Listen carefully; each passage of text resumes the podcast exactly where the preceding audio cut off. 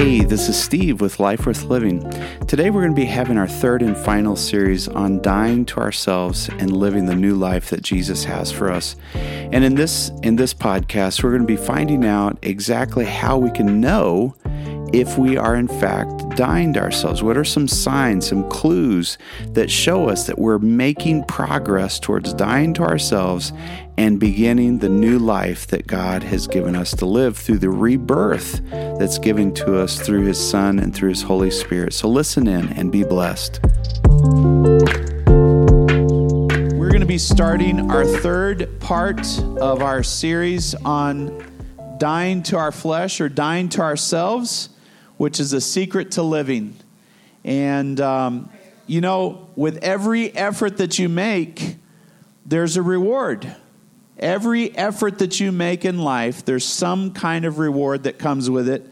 And today, the second part of our, our message today is going to be about the reward of dying to yourself. Because there's a huge, huge reward.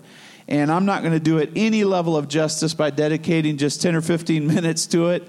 But we need to know what it is. We need to know what it is. But first, uh, let's just kind of rehash what we've talked about the last two weeks, just so, that we all remember. Dying to self is dying to your old self. It's the part of you that you don't really like very much, anyways. It's the part of you that tempts you, that gets you in trouble. Uh, we talked about that. The Bible calls that the flesh the flesh. So when you hear us talking about the flesh, we're talking about the old self of us that needs to go. She's got to go. He's got to go. We got to get rid of that old person. And we, we learned also that Jesus died so that we would die. And we need to remember that. Jesus dies to give us new life, but first is the death to our old self. And that's not a message that the world really likes to hear. Nobody likes to hear that they need to die to themselves. But guess what? That's what the gospel tells us. That's what Jesus preached. And if, and if you make it to the other side and you've died to your old self, you start seeing the benefits of it. You say, you know what? That is spot on. I need to get rid of my old self. All right, so we talked about that. In fact, um, just to kind of put it all together in 1 Corinthians 15 50, uh, the Apostle Paul, speaking to the Corinthian church, says this He says, I declare to you, brothers and sisters, that flesh and blood cannot inherit the kingdom of heaven. Your old self can't make it into heaven. God doesn't want to save all of yourself. There's part of you that's got to go, and the new self that's, that's reborn that God gives new life to, that you start living in, that has joy and peace and victory and, and knows how to win its battles, that's the part of you that God is going to save. It says here, flesh and blood cannot inherit the kingdom of heaven. All right? And so there's a part of us that needs to die off.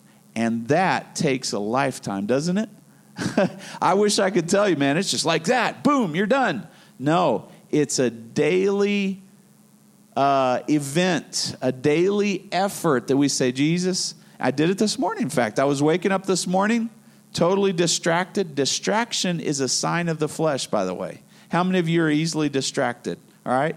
I, that's my number one problem is my, my mind goes flies off, you know, into the into the stratosphere, thinking about crazy stuff. You know, the flesh gets distracted. But when you wake up in the morning, you say, All right, flesh, old self, you're on the cross with Jesus who died so that you would die. Now I can live a focused life. Don't you want a focused life? I do. I love being able to focus. Hey, God gives your new self focus, and you start living in Jesus and this new self, and you can focus. Huge benefit. So let's just start going through this last Sunday, and we're going to get into some really good stuff in December and some really, really good stuff in January. I won't tell you what it is, but I'm excited about it. But let's finish up here in Galatians 2. Now, this week, um, Galatians, we're going to be reading through Galatians, and the text that you get, you're going to see Galatians 1 Monday, Galatians 2 Tuesday, so on and so forth. all about this subject of, the, of dying to the flesh and now living the new life that Jesus has for you. Let's start, though, in Galatians 2, verses 19 through 21, and let's see if we can get through this today. It says, For through the law I died to the law. Look at that, just for a second. Through the law, I died to the law. Well, Steve, I thought we were talking about the flesh. Well, just hang tight with me, all right? We're, we're going to tie all of this together. But just let the, digest that for a second. Through the law, I died to the law. What on earth is that talking about? All right, when we talk about the law in the, in, in, in the New Testament, often it's referring to, in essence, the Ten Commandments. So let's put that, pers- let's put that into perspective. Through the Ten Commandments, I died to the Ten Commandments. What on earth does that mean? Well, we're going to get to that. Let's read on. And then it jumps right into what we've been talking about. I've been crucified with Christ. I no longer live, but Christ lives in me. The life that I live now, I live by faith in the Son of God. I don't live by trying to keep every commandment. I live by faith in God who's going to help me keep the commandments. So, this is kind of a clue as to where we're going with all of this. He loved me and He gave Himself to me. I do not set aside the grace of God. If righteousness could be gained by the law, by being a good person, then Christ died for nothing. Being a good person in the flesh is not going to get you to heaven. There's a lot of good people in this world that still need Jesus. And you can look at yourself in the mirror as well, and I'm jumping ahead of myself and say, you know what, I'm not that bad. I mean, come on, I didn't kill anybody. I haven't stolen anything. I, I haven't cheated on my wife. I mean, I'm a decent person. You still need Jesus. We live our life by faith, and that's why you're sitting here today and why you might be listening online or to recording, is because there's something in, in you that's telling you, I need more than just my own good self. Because I know my own good self really ain't that good, anyways. All right, are you with me? So, so you know what? Let's do this. Let's look at the Ten Commandments just super duper quick. And let's see what purpose they serve because the Ten Commandments, the law, serves a purpose, and we need to know what that purpose. But the purpose is not to get your salvation. You don't, you don't keep the Ten Commandments to to earn your way to heaven. No, the Bible says very clearly here, you earn it. You don't, you don't earn it. You get there by faith in God. He's the one that helps you get there. So let's look at this in Exodus 20. Just run through them really quick so that we know what we're talking about. What are the Ten Commandments? Well, here's the first one. The first one is this don't have any other gods instead of God.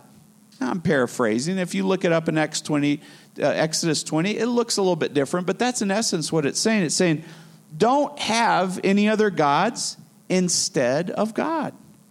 All right? We say, what, what gods? I mean, I don't have any little carved images that I bow down to in my house. I don't, I don't have anything like that. So, what are we talking about gods? Well, if you look in Colossians 3 5, and this is what I love about the Bible, it, there's always an explanation, a detailed explanation of what the Bible is talking about with examples.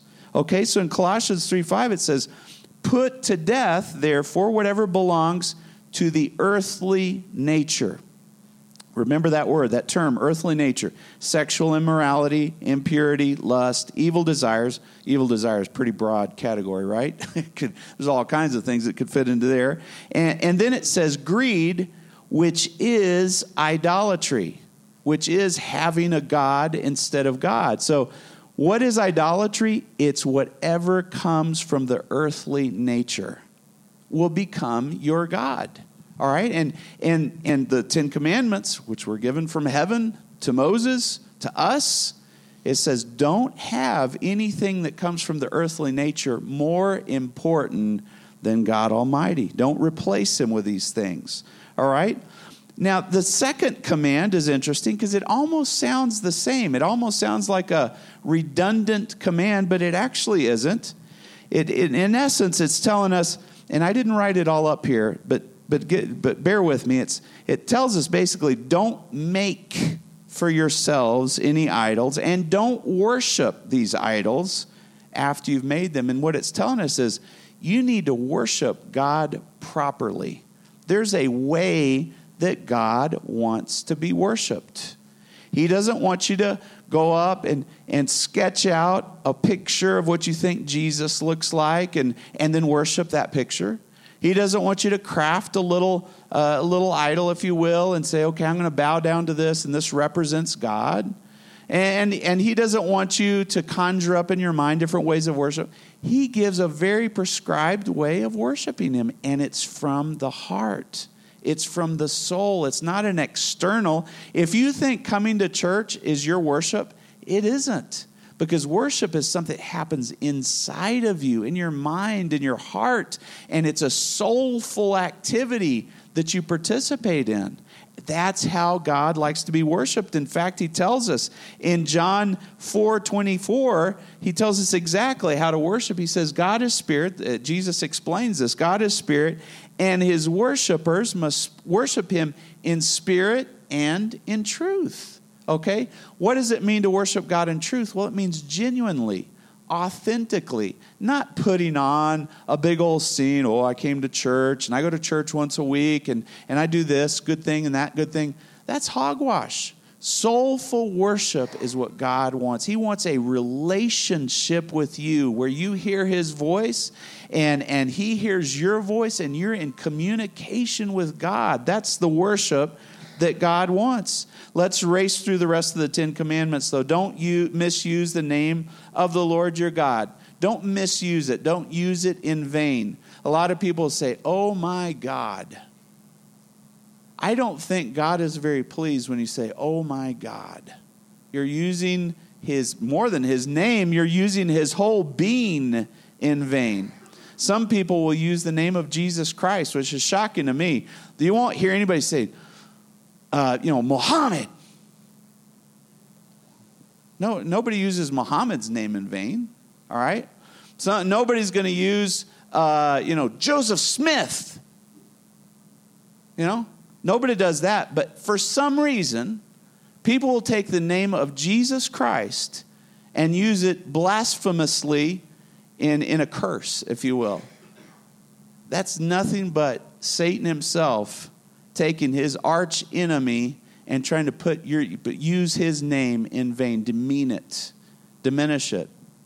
The word, you know, using the name of Jesus Christ in, the, in that respect is it's, it's terrifying, to quite honestly. When I hear people do that, it like ooh, it makes my skin crawl because the name of Jesus is the most powerful name in the universe the name that saves us, the name that draws us gently into the presence of God Almighty.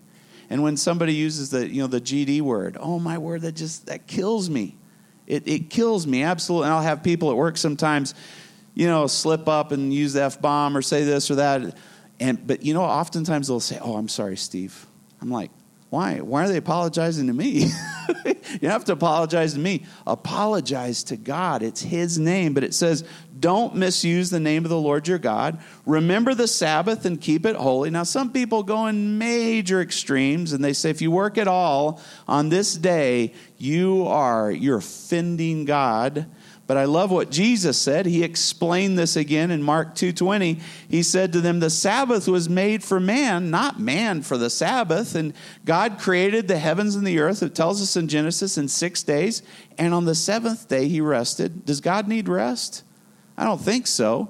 But he did it as an example to us because he created us to be able to rest at times to relax at times, to enjoy ourselves, to pick up a book and read, to watch a movie, to take a nap, to do something because our bodies need it. That's how God made us, all right? And so He created the Sabbath. The fifth commandment is honor your father and your mother. The sixth one is don't murder. All right, and Jesus explained that in Matthew 5. He said, if you even get angry with somebody enough to hurt them, you've committed the sin of murder. So Jesus expanded. Jesus didn't come and shrink the Ten Commandments. He actually came and broadened them because he said what's going on in your mind is just as bad as the behavior actions you might take as a result of thinking something. All right? He said, and the seventh one is don't commit adultery. And again in Matthew 5, Jesus explains that. He said, even if you look at someone lustfully, you've committed adultery with him. So you've already sinned there. You've messed up with the Ten Commandments. The eighth one is don't steal. The ninth one is don't get false tef- testimony about your neighbor. In other words, don't lie about people. Don't gossip about people. Number 10 is don't covet what other people have. Don't don't want it's okay to look at someone wow that's a cool car i love that house or man that's a that's a neat uh, you know shirt cool shirt that you have on there but if you covet it it means i want it i want what you have and i'm sure we've all kind of experienced that at a at one time or another but have i done all of these or at least most of these and I'm just talking to my, I, I can't speak for you. All I can speak for is for me. And I want you to do the same thing. Do some soul searching as I'm, I'm, I'm describing what I am. I'll tell you, yep, I have. I'm embarrassed. I'm ashamed. But it's true, I have. And what that makes me is an idol worshiping, blasphemous, Sabbath desecrating, covetous, murderous, adulterous, cheating, lying gossip. That's me. And I hate to say it, that's you as well. We've all, we've all messed up terribly. We've broken the Ten Commandments. And so there's this verse, and, and you know what? It condemns me to hell. God doesn't condemn me to hell, His law does. He has the law of cause and effect. You do this, this happens. You do this, this happens. He created this spiritual law that ultimately condemns me to hell. You know how many times I have to, to mess up for this to apply to me? Just one time. One bad thought, one bad action, and I'm histo, man. I'm gone. I'm over with, you know? So, should we just close up shop and leave today because that's the end of the story? I mean, are we going to go out depressed? No. Here's the good news Let's go back to Galatians 2. Remember, I said, through the law, through the Ten Commandments, I died to the Ten Commandments. Through the Ten Commandments, I died to the Ten Commandments. Well, how do I die to God's law that's condemning me? How does this work? Well, good news, let's just keep reading in Galatians because it explains it to us. In Galatians 3, verse 10, it says, For all those who rely on the works of the law are under a curse. Everybody who's, who tries to keep the Ten Commandments. Some people even make up their own Ten Commandments and somehow try to get there that way as well. Benjamin Franklin, for instance, he came up with his own little code of ethics. And, and one of them, the last one, this cracks me up, it says, You shouldn't, and I'm totally paraphrasing, but you shouldn't you know, be unfaithful to those that you love sexually. You shouldn't be unfaithful very often. That was his deal because he was he was a philanderer, man. He was sleeping around all the time. But that was his code of ethics. So he made up his own code of ethics, and as long as he kept that, he felt like he was earning his way into God's approval. But you can't do it. I can't do it. You can't do it. No human being can do it because unfortunately we're naturally sinful we're naturally inclined to go the wrong direction. So it says here anybody who's relying on these works is already cursed, they're already condemned, they're already not going to make it. Because it's written in the Bible, as quoted in Galatians, cursed is everyone who does not continue to do what? Everything written in the book of the law. Everything. I can't do it. It's too burdensome. I'm inept. I'm unable. Clearly, it says in verse 11, no one who relies on the law is justified before God. You know what? I don't know. That just makes me relax a little bit because then I'm like, okay. no one, clearly, and everything. Uh, these are, these are huge statements, huge words is going to be justified before God. So, therefore, there must be some other way of pleasing God. Some other way of pleasing God. And it says, because the righteous will live by faith. The righteous will live by faith. You know what? I'm going to stop relying on myself and what I can do, and I'm going to go over here by faith and I'm going to start relying on God to help me. Isn't that good news? Over there in the flesh and the law and everything that I'm trying to do and pat myself, oh, that was a pretty good day. I only messed up three times instead of 20, you know? Over there, I'm not going to make it. But over here, in faith in God, standing on the Lord Jesus Christ, on his shoulders, and on the, the sacrifice that he made on the cross for me and for you, I can make it. I can actually be justified just as if I never ever did anything wrong. I can be justified through Jesus Christ. I'm getting out of the flesh. I'm getting out of that person that keeps trying to make things work and saying, I can't do it anymore. I'm going to stand in faith. It says the law is not based on faith. On the contrary, it says the person who does these things will live by them. The law is a ruthless system that you can live by, whether it's the Ten Commandments or any set of rules and regulations. And let me tell you what, I don't get it, but every religion seems to degenerate into do's and don'ts. Have you ever noticed that? Every religion, Christianity, Catholicism, and then you get into all the sects and the, the, the, the cults and all the made up stuff, they're all just a bunch of stinking rules that nobody can do. it's too hard, all right? But true Bible based Christianity says the only, only religion in the world that says, you know what? Just rely on your God to help you. I don't know about you, I like that set of beliefs. And that set of beliefs has set me free like you wouldn't believe, and I bet it's done and is doing the same thing for you. Praise God. It says here, Christ redeemed us from that curse of the law by becoming a curse for us. And if you study Islam, you find out that they say there's no way that Jesus died on the cross. There's no way because a, a, good man would never be shamed or cursed the way that he did. But you know what? Jesus did become a curse for us. He did die on the cross. He took your place and my place. But part of us, he says, I don't want it to just take your place. I want you to get up here with me and die to your old self with me. I have made a way for you to get rid of your old self through my deaths. Because it says here, cursed, and this is from Deuteronomy, I believe, 6. Cursed is everyone who is hung on a pole, and Jesus was hung on a tree for us. He became a, per, a curse. And in Romans 8 1, one of my all time favorite scriptures of the whole Bible, it says, There is therefore no condemnation for those who are in Christ Jesus. For those who get away from the law, and all its requirements and say, you know what, I'm going to come over to Jesus.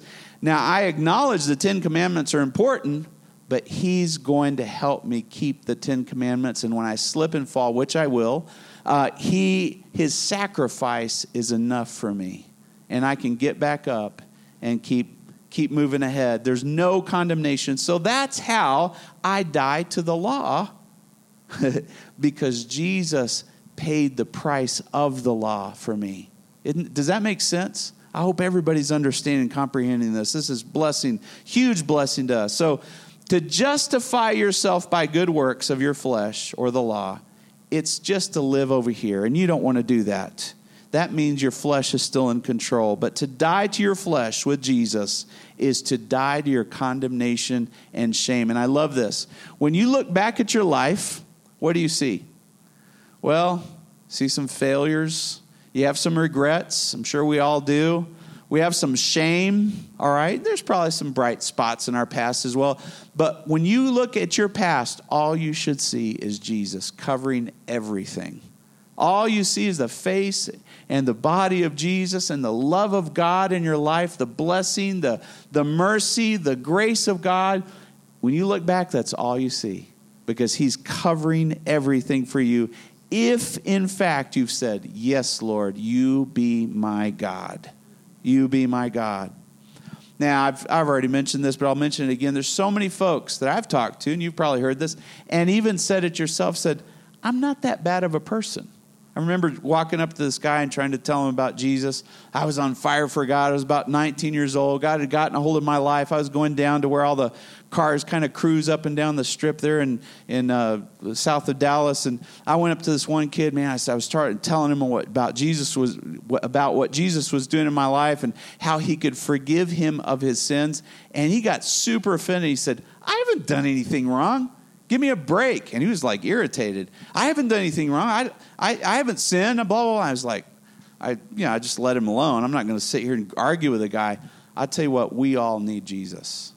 We all need Jesus. Don't you dare for a second think, well, I'm better than so and so, therefore I'm okay, because that is not true. We need a Savior.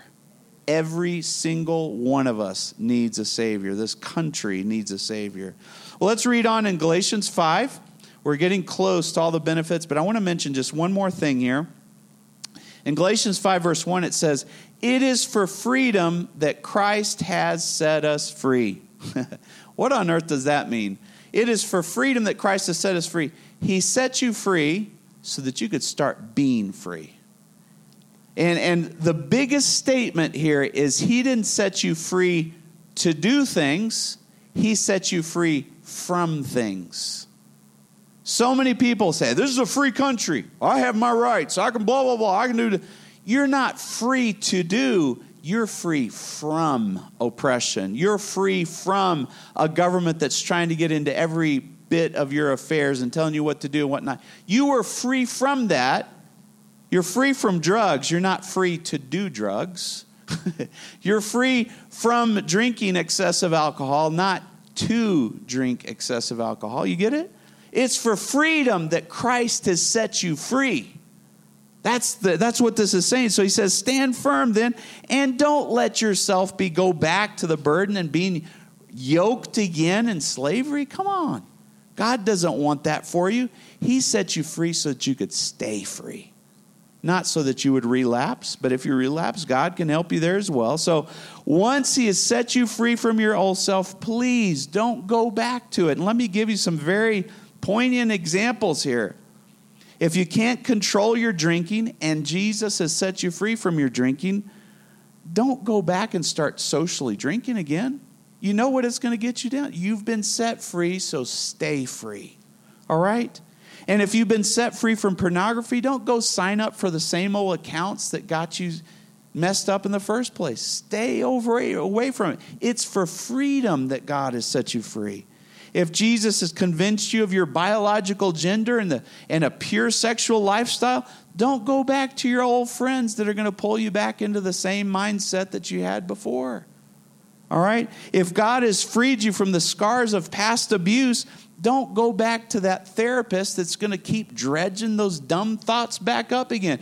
Look back, all you see is Jesus. You're done. Let's move forward. Does that make sense? It's for freedom that Christ has set us free. So here it is in just like 10 minutes. The, the culmination of dying to yourself, the benefits of dying to yourself, the new life that you get to enter into is here at the end of Galatians 5. And I'm going to read it to you. And it's the result of you dying to your old flesh. In verse 13 of, of Galatians 5, it says, You, brothers and sisters, were called to be free. This, he wants you to be set free. Praise God. And, and he says, so he says, but do not let your freedom, don't use your freedom to indulge the flesh, but rather serve one another in love. All right, so let's just jump right into this. In verse 16, I'm not going to read every single verse here, but in verse 16, starting here, we're going to see five new ways of living. Five new ways of living. All right? The first one is this. So I say, walk by the Spirit. All right? You're kind of color coded so that it'll kind of jump out at us. Walk by the Spirit. We're going to talk about that one. It says, so that you won't gratify the desires of the flesh. All right? So remember that one. Verse 17, for the flesh desires what is contrary to the spirit, and the spirit what is contrary to the flesh. We all know that. This back and forth battle in our thoughts and our minds, especially when it relates to temptation. They are in conflict with one, one another so that you don't do whatever you want. And we've all experienced that. You, I'm, New Year's resolution. I'm going to eat better this, this year. And then Two weeks later, later, you're eating worse than you did last year already. All right? We don't do what we want to do, and it's frustrating. All right? That's because the Spirit of God is inside of us, but that old flesh is inside of us, and they're in conflict with one another. In fact, it's like a teeter totter. Okay? You got your flesh, and it's, it's heavy. You have a heavy flesh, all right? Your heavy old self and it's knocking the old self of you high up to where it has no control. But as Jesus gets control, this flesh gets lighter and lighter, and you get heavier, heavier into the things of God, and you outweigh the flesh. All right? And I tell you, once you start gaining some leverage over the flesh, come down hard over here and throw that piece of junk right off the teeter totter so that you can start winning in life. All right, they're in conflict with one another. In verse 18, it says, But if you are led by the Spirit. So we've talked about walked, walking in the Spirit, or we're going to talk about walking in the Spirit. Now, led by the Spirit, you are not under that law. You're not under the condemnation of the law. Does it mean we still need to keep the Ten Commandments? Absolutely, but now we're doing it with God's help. It's a totally different ball game. All right? You're led of the Spirit. Then in verse 22, it starts talking about the fruit of the Spirit love, joy, peace, patience, uh, kindness, goodness, faithfulness, gentleness, self control. You know, when you're over here and you start feeling peace, you know you're on the right track. When you have a little spark of joy, you're like, where'd that come from? You know you're on the right track. When all of a sudden you have some patience that you didn't used to have, you know you're on the right track. When you have this surge of self control, go with it. You're on the right track. These are elements of living in the Spirit of God, in the Holy Spirit of God, versus over here trying to do it on your own. I'll never forget, man, I, I told you the other day, I have this nagging voice in my head my whole life. You can't do it. It's too hard. It's too hard. Give up. You can't do it. About anything about anything. And I remember this was several years ago. Um, I, I just have problem like putting stuff away. It probably drives my, I know it drives my wife crazy. You know, the discipline of taking your clothes, putting them in the drawer, and not leaving a mess everywhere you go. So I had been over here in the flesh trying and trying and trying to do that. One night, 10 o'clock, I think it was a Wednesday or Thursday night, I had been trying to not be in the flesh and start going with God's help. I had this surge inside of me. I, I don't know how to describe it. The surge of self discipline. I got up at 10 o'clock when I should be tired and ready to go to bed or watch TV or whatever. A surge. I started putting all my stuff up, putting it away. Man, I went down to the garage and organized some things. And, and you say, well, well, that was just probably just, you know, yeah, we're having a good name. No, God was changing my life in a very practical way and he can do it for you in these very practical these are signs that you you're getting out of that side of things and into this side of, of working with the help of god with the power of god in your life all right? So these are the fruits of the spirit. And then we go down to verse 24 it says those who belong to christ jesus have crucified their flesh. There it is one last time. One last, as if we haven't heard this enough in three weeks. They've crucified their flesh with its passions and desires. Since we live by the Spirit, here's the fourth one live by the Spirit, let us keep in step with the Spirit. Five things that are going to happen to you when you die to your flesh and little by little start eking over here. It's not one big quantum leap, it's day by day, week by week, month by month. You start eking over here and getting to the place where you're living in the Spirit of God. Let's look at these five things to finish up.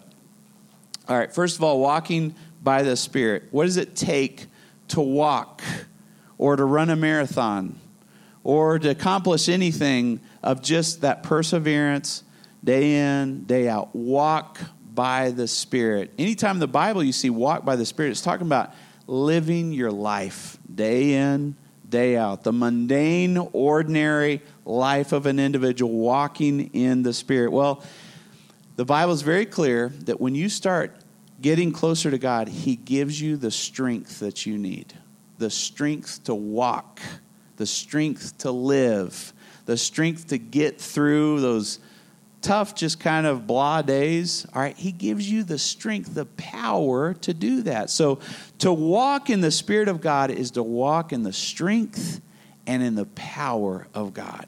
Tap into His power instead of reaching down deep and saying, Oh, I can pull myself up by, by, by my bootstraps. You know what? Often you can't pull yourself up by your bootstraps. You need a greater power than what you have the power of the Holy Spirit, the strength of the Holy Spirit to get you through every day and keep making the progress that you need to make. So, walking in the Spirit is to walk in God's strength and in His power. The second one is to be led by the Spirit okay, here's where I just fall off the horse. I want to lead my own life. I want to make my own decisions. I want to plan my own plans, and I want to execute those plans for myself. And then I want to be proud of myself because I did it myself. Well, life in the Spirit's totally different because you want God to get out in front of you. If you're looking in front of you and you don't see God, you're going in the wrong direction. all right? If you see, if all you see in front of you is your plans, and what you've decided to do, you're already headed in the wrong way. But if you look ahead of you, and I'm not saying with your physical eyes, but you look ahead of you and you say, you know what? God is my leader. I have gotten out of my spiritual car. I'm in the back seat. I've given him the keys, and he's guiding me wherever he's going to go. I am going to stop making my own decisions. And you say, well, how do you do that, though? I mean, how can you? I mean, what if he doesn't do anything? What if he just doesn't lead you? Whatever. I'll tell you, you give God a chance to lead your life, he is going to lead your life. The Bible says that the steps of a good man, a good woman, are ordered of the Lord. You give God control, he's going to take control. He's going to take control. So be led and say, God, not my will, but your will be done. You do it, God. Yours, your will is better than my will. Your plan's better than my plan. He, the Bible says his thoughts are higher than our thoughts, his ways are higher than our ways. I just want God to start leading me. The, the third one is spiritual, spiritual fruitfulness. All right? I want to start, instead of having this fruit come out of my mouth of blasphemy and, and foul language and anger and, and pride and whatever, I want to start having the fruits of the Spirit come out of my life and people will see them. They will notice them. The fourth one is living by the Spirit. And I love this one living by the Spirit. You say, well, what's the difference between living and walking by the Spirit and being led? What is living by the Spirit? Living by the Spirit is where you get your life, where you get your enjoyment, what gives you hope, what sparks a little bit of, of energy in you. Well, it's when you say, My only source is God. I'm not going to get my source from my little secret addictions. You know, if, if I start having a bad day, I'm not going to go shop and put stuff on the credit card. I'm not going to go into the pantry and feed my face. I'm not going to do this. I'm, I am going to get my source from the Spirit of God when I'm having a bad day. That's why the Apostle Paul says, he says, Rejoice in the Lord always. And again, I say rejoice. In other words, I'm going to find a reason to be joyful in God not in something that feeds my flesh and makes me feel a little bit better. I'm going to live by the Spirit. The Spirit of God is going to be the source of my hope, of my enjoyment, of my plans. Everything is going to be sourced from the Spirit of God. And let me tell you, all it takes, this from experience, you lose your job and you start realizing who your real source is. You lose something that may affect your reputation. You learn where your real source is. You lose your health and you start realizing where my source is. Your kids grow up and go off and, to college and you're, you're left alone. You learn where your real source is. You get divorced and lose your spouse. You learn where your real source is. I tell you, don't let something bad happen before you learn I'm living by the Spirit, man. I'm going to get what I need to get from God. Does that make sense? All right. Last but not least, keep in step with the Spirit. And I love this one. Of all of these, this one hit me the hardest when I was learning this. By the way, here I'm reading my Bible. I was kind of a blah day. I was just doing my own personal devotions. I read these scriptures. I'm like, this is just dumb. I mean, they're the same thing. Walk by the Spirit, be led. So. And then I decided, you know what? Obviously, they're different words. Obviously, God wants to tell me something. So I need to sit here and concentrate on this and let God talk to me. And I did that. I just slowed way down. I said, All right, God, tell me what this means. What does this mean?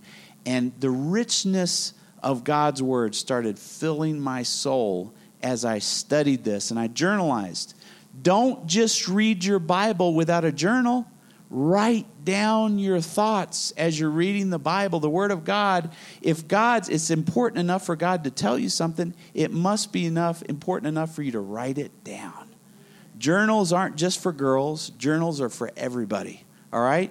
And I do mine on my computer, but I learned so much from journaling this. And it was a nice 30 minute time when I just read and, and all of this came to me. But the biggest one that hit me was keep in step with the Spirit. I was like, what on earth is that? What on earth is that? You've showed me with these first four, God, what does this mean? And the Lord just began to show me it's my per- keep in step. We're in today's step, not in tomorrow's step, not in next year's step. I'm in today's step. God, what do you want today? There's two types of people in this world, maybe three.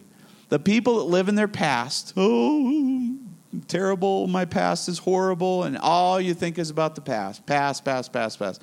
Then there's the people that are the futurists, and this is me, always thinking about the future, always planning, always daydreaming, always, oh, what's tomorrow? What's, and we forget about today. And today's the most important day of the world. And when we reach tomorrow, that day will be the most. Stay in the present. Keep in step with the Spirit. It, the, the, Bible says in uh, uh, Proverbs 37, it says that the Lord busies himself in our every step. He busies himself. The steps of a good man are ordered of the Lord. The step you're in, the only place you'll ever see a miracle of God is today. You're not going to see a miracle if you're thinking about tomorrow. You're going to miss the miracles of today. So keep in step with the Spirit, stay in the present and God's purpose for today. Let's pray.